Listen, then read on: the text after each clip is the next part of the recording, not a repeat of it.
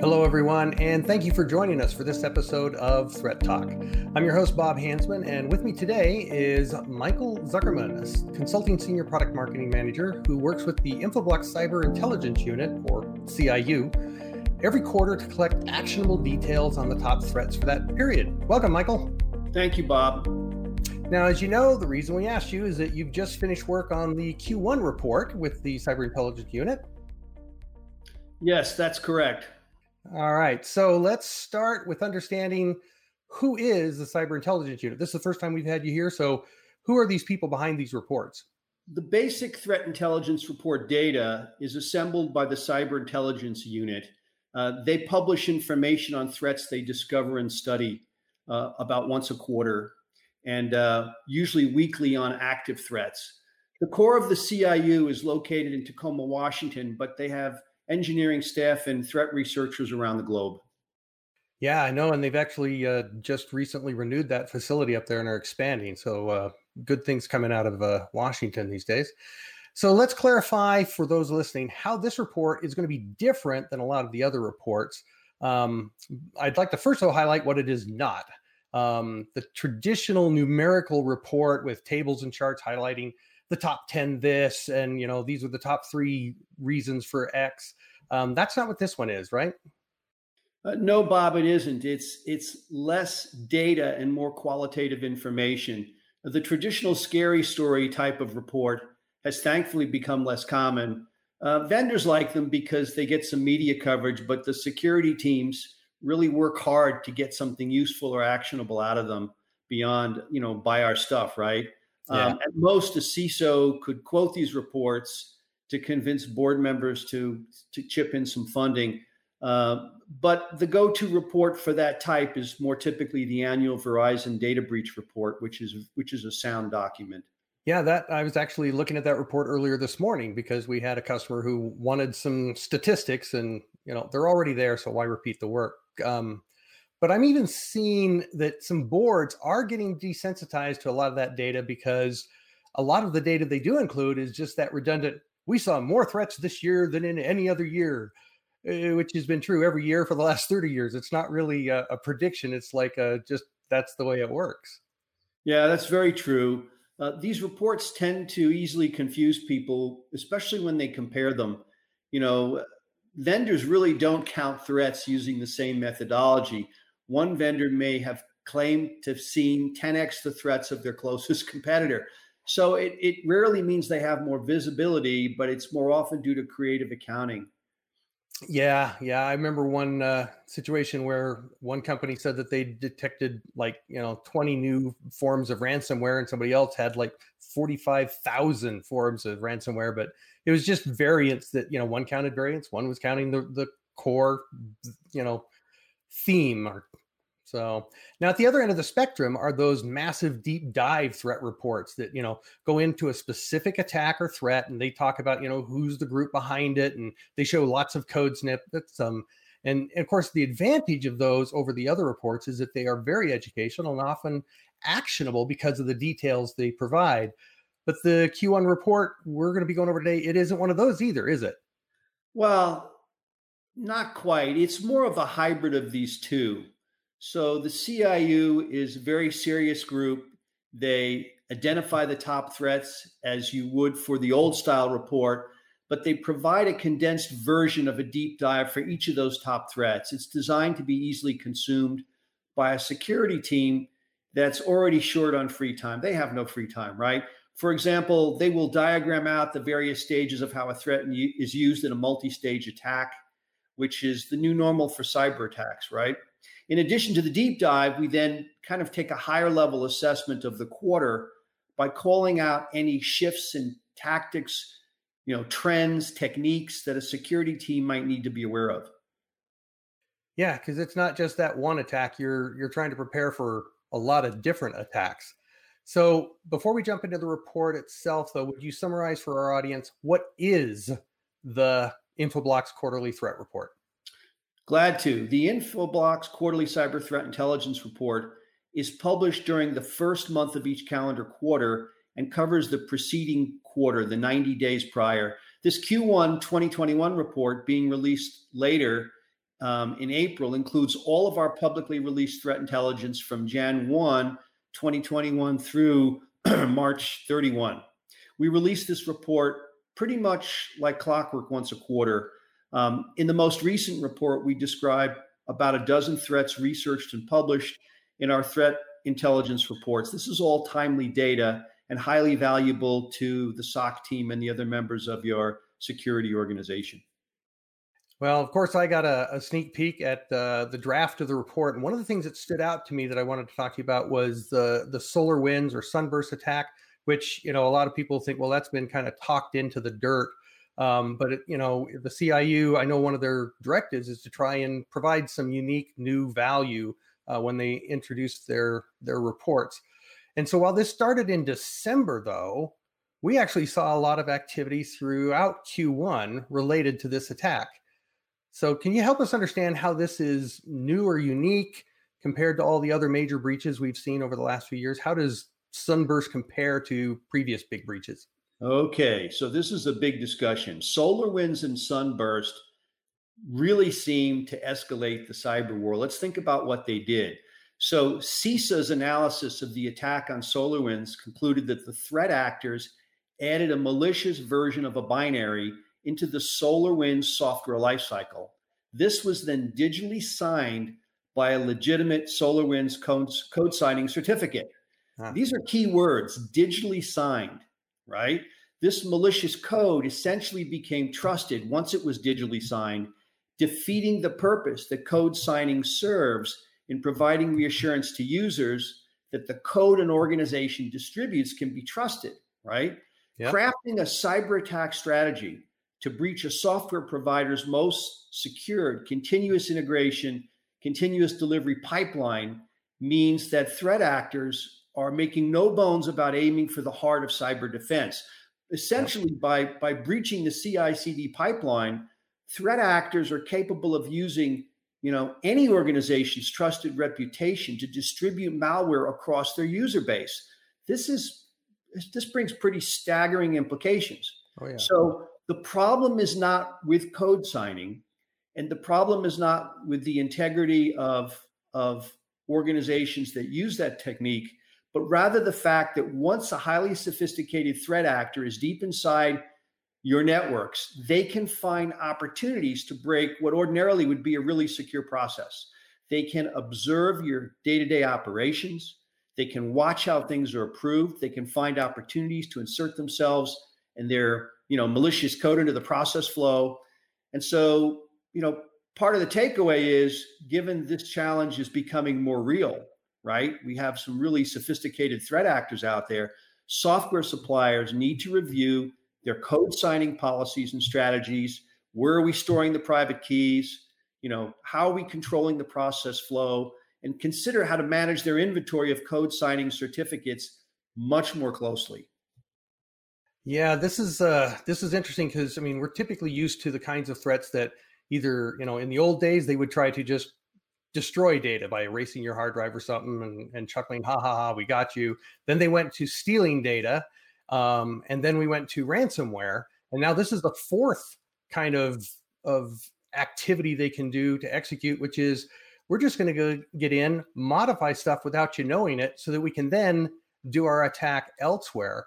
So for the attack's progress, these infected systems had to communicate back to attackers though, because once they got in, um, you know, they had to go back and, and you know to a C2 or something. And the report mentions that they were using a domain generation algorithm, a, DGA, to help them bypass all of the traditional gateway defenses. So, can you share some details on that aspect of it? Yes, as always, DNS is in the mix. Anytime an attacker wants to reach out to a domain with any kind of piece of software they, they place anywhere, they need to use DNS. There's almost no way around it. From a DNS perspective, um, the Infoblox CIU was able to verify that once the victim was infected with sunburst, the malware beaconed to um, a certain address with a host name designed by a domain generation algorithm to exfiltrate data about the victim. The threat actor can return one of several responses in the form of an IP. So, from our analysis, it appeared that the number of entities that received direction to move to the second stage domains passed via a CNAME resolution is much smaller than the overall number that you know contact the initial server. It, it's still unclear how the actor chooses which victims to move into different stages of the attack. You know, respectfully submitted, this is a very large and very complex discussion around SolarWinds and Sunburst. DNS security, you know, is part of the takeaway here. This is a critical part of your defense, another important layer for your defense in depth. You know, ties in with whatever you're doing and thinking about zero trust. If one of your listeners, you know, wants to engage more deeply, they can reach out to our field cybersecurity teams, and we can, you know, sit down and talk more about, you know, this attack and how you can mitigate it. Yeah, and, and I think it's interesting. All of this that we're talking about really is about SolarWinds um, customers.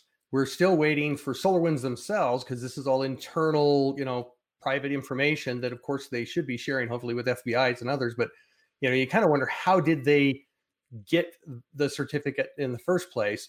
But really, right now, what everybody's worried about and why the report focuses on this other end of it is because that's the only part you can do today to protect yourselves.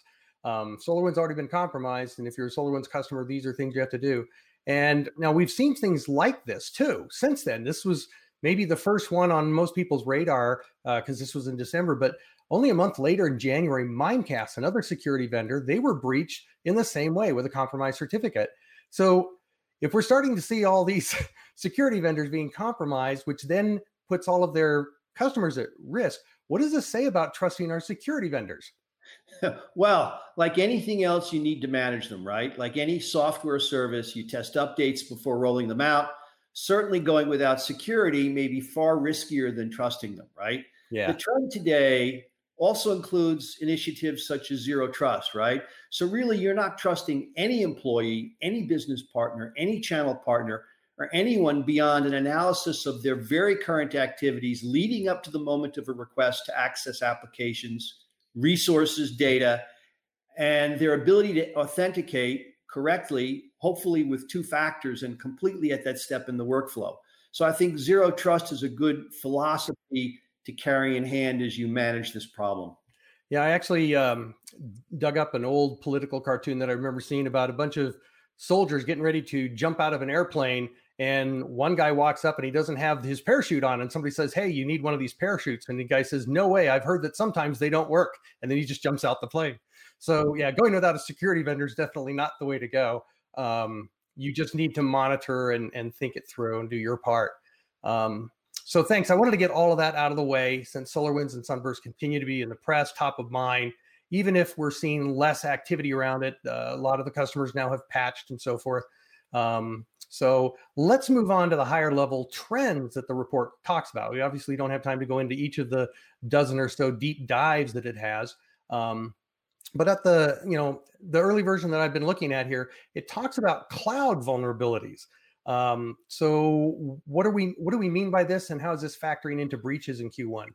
Well, it's factoring in quite a bit, right? So you know we talk about the digital transformation, the cloud transformation, and all of this over the past few years presented a learning curve that was just too steep for too many, and and probably an investment curve that was much steeper than people understood. Even the most capable enterprise security architects, in many ways, were almost like novices, had to start from scratch to determine what security controls were really required to protect new cloud environments uh, new vendors had to invent the security controls that were required to protect these cloud environments.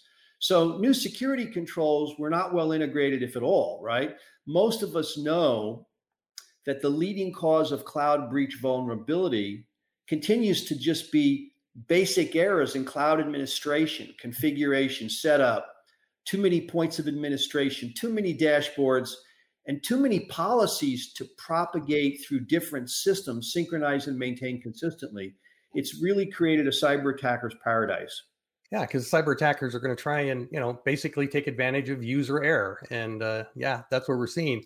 And I also recall that when you know everybody started moving to the cloud, the all the hype was and the, the prevailing attitude was, oh, if you're going to the cloud, then you just need to add CASB. But it's actually everything you've got has to start thinking and understanding how the cloud works so that those other security measures can apply. So as we discussed, the report isn't just scary stories about bad practices and you know user clicking on links. What are some of the recommendations in the report to address this cloud security trend? Well, most organizations will admit privately that they still don't have adequate cloud security deployment.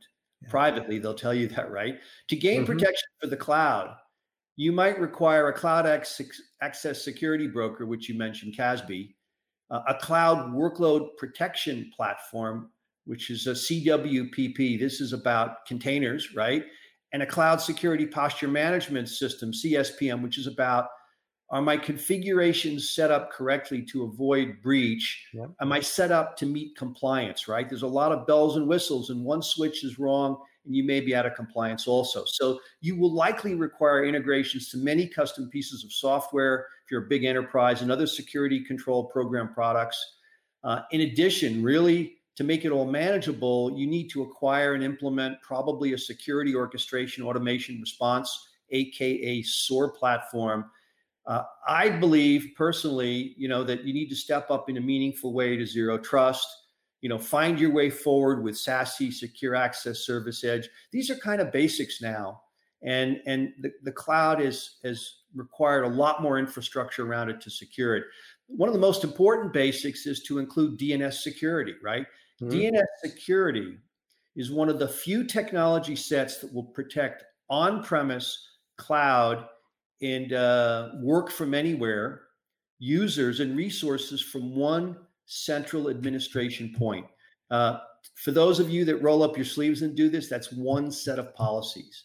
That's really key, right? Every vendor wants them programmed differently, right? You said one set of policies, one admin, one central administration point, and you can cover everything and catch, you know, so much of the malicious attempts to outreach to bad domains or bad websites or command and control and other things like that.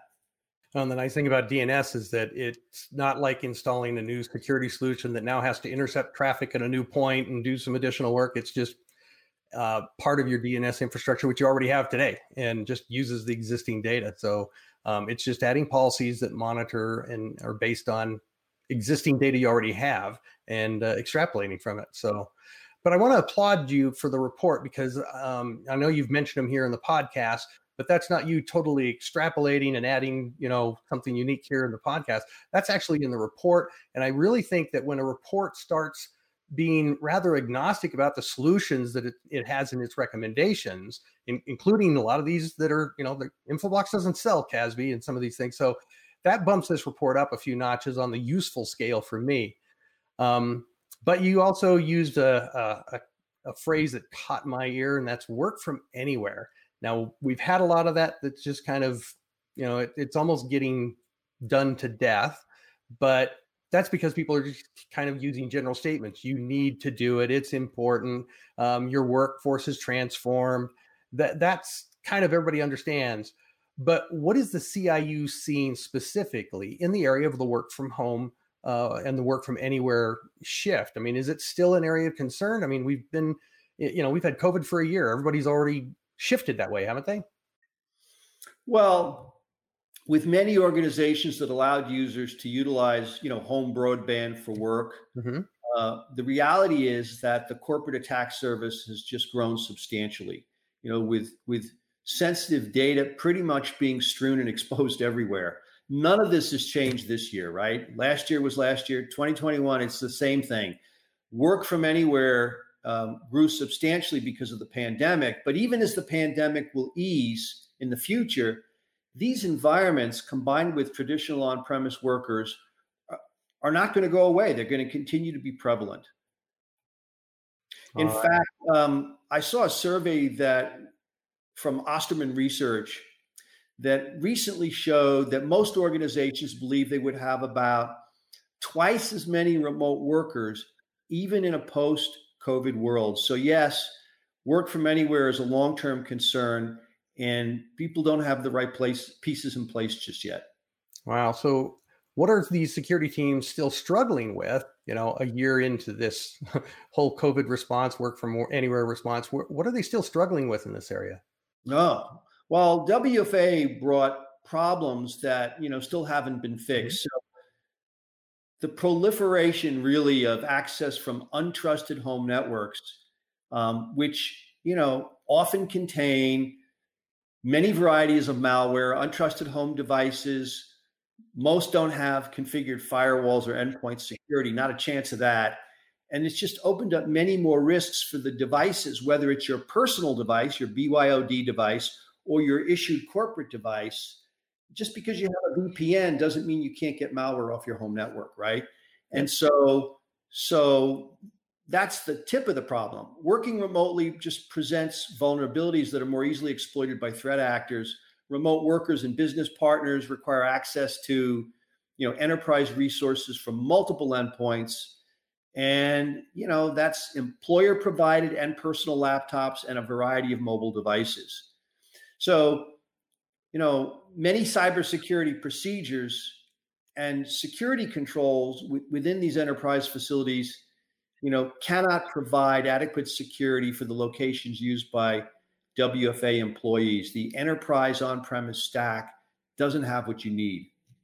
Yeah, I had to chuckle when uh, you were talking about, you know, um, home devices not being properly configured. Earlier, we were talking about the devices managed by professionals, seasoned professionals. They make mistakes, you know, in their cloud configs and so forth. You know, it's bound to happen, obviously, in the home environment.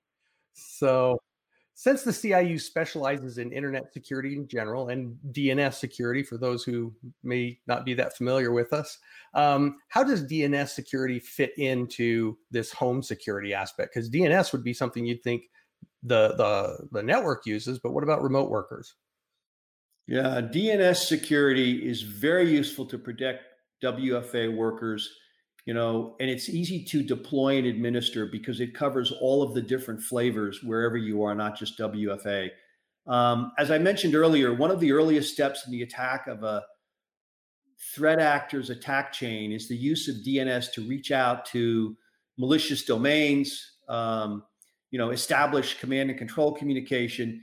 And so DNS security is an area where an organization can deploy one technology set with consistent administrative and management interface to protect all the on-premise cloud and WFA. If you got to set up complex policies, you do it in one place. So it's very convenient and all-encompassing. I guess that doesn't only provide protection, but also provides the visibility and the tracking that they need if something does happen with a remote employee. So it's a clear that almost every every one of these attacks is going to require DNS at some point. I know there's probably some exceptions, but in general, anything that wants to go out to the internet for a uh, you know command and control, phone home, whatever, uh, it's going to have to use DNS. But let's talk about how they start in the first place before it gets on your machine and starts to do phone home and request you know encryption keys for the ransomware or whatever or start stealing data share with us the top threat vector that we uh, are seeing that is initiating these kinds of cyber attacks in Q1? Yeah, hands down. Email remains the top threat vector used to attack both government and business of all size. 75% to perhaps over 90% of malware is delivered via email. Uh, despite training, I mean, we all get these training courses we get once a quarter, click the buttons, right? Yeah. And widespread warnings of, about mal spam users continue to open suspicious emails, dive in headfirst and cooperate, whether it's their business account or their personal account, and they click on everything. And they yeah. click on malicious email attachments and URLs, as well as you know, go to websites not generally associated with business use, and malware gets inside the enterprise. And particularly, again, going back to the work from anywhere, if they're working from home, they may also on that business machine when they've got a break go look up you know where they can pick up this item that they want to buy this afternoon. Check the hours on a store they're planning on visiting after work. So a lot more personal stuff is probably happening as well. So now i recall back in the 90s this is i mean email being number one isn't much of a surprise because back in the 90s i remember when floppy disks were number one and was finally overtaken with email as the number one. But it's interesting that i mean that's the 90s this is you know 25 years later and we still have users um, that have been more educated about it. They, they, I'm surprised at the user education um, that I find more common, but the attackers seem to keep shifting their their social engineering and and their other tactics, so it just keeps working. Um, it's like a malicious Energizer bunny. Um, but the report calls out a number of attacks over the the quarter.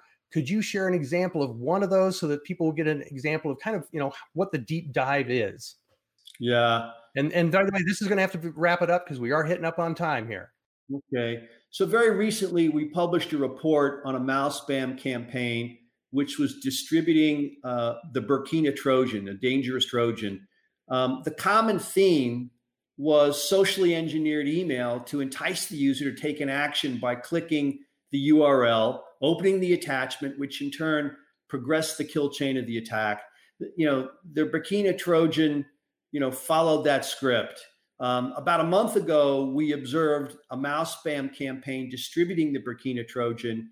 We've mm-hmm. this was first seen about 2017. Burkina is a Trojan distributed through exe files sent via email all the time. It infects the victim's computer, attempts to harvest credentials, stops processes, conceals network connections, does all kinds of malicious stuff, and of course, reaches out to command and control to get additional instructions. The threat actor can use the stolen credentials now to carry out more malicious acts, you know, dropping yeah. ransomware or distributing other payloads. We've seen TrickBot get distributed. So, in terms of remediation, right, the takeaway is that the single key event in the kill chain is a socially engineered user engagement, right? It's not about fancy software, it's about not clicking on attachments and having the savvy to to see through their social engineering and know that something's dangerous.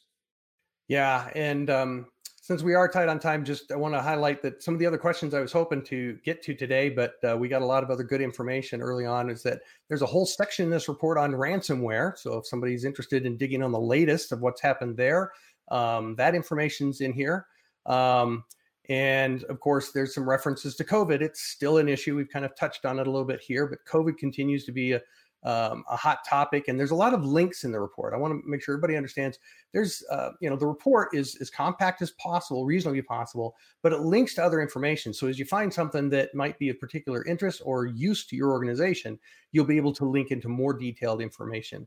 So the last question for you here is basically when and where are people going to be able to get access to this report? Yeah, Bob, at the same place, infoblox.com, uh, cyber intelligence unit you know, and th- you'll see how to navigate to the reports. Yeah, the, the CIU is on the top menu, so they should be able to get to it straightforward. So um, I am afraid we're out of our time, but uh, thank you very much, Michael. Yeah, thank you for having me today. I look forward to it again. Oh, yeah, because you said it's clockwork, so we'll be doing these uh, on a quarterly basis. And I want to thank all of our listeners at this time. Join us next time as we continue our efforts to help you stay on top and ahead of cybersecurity on Threat Talk.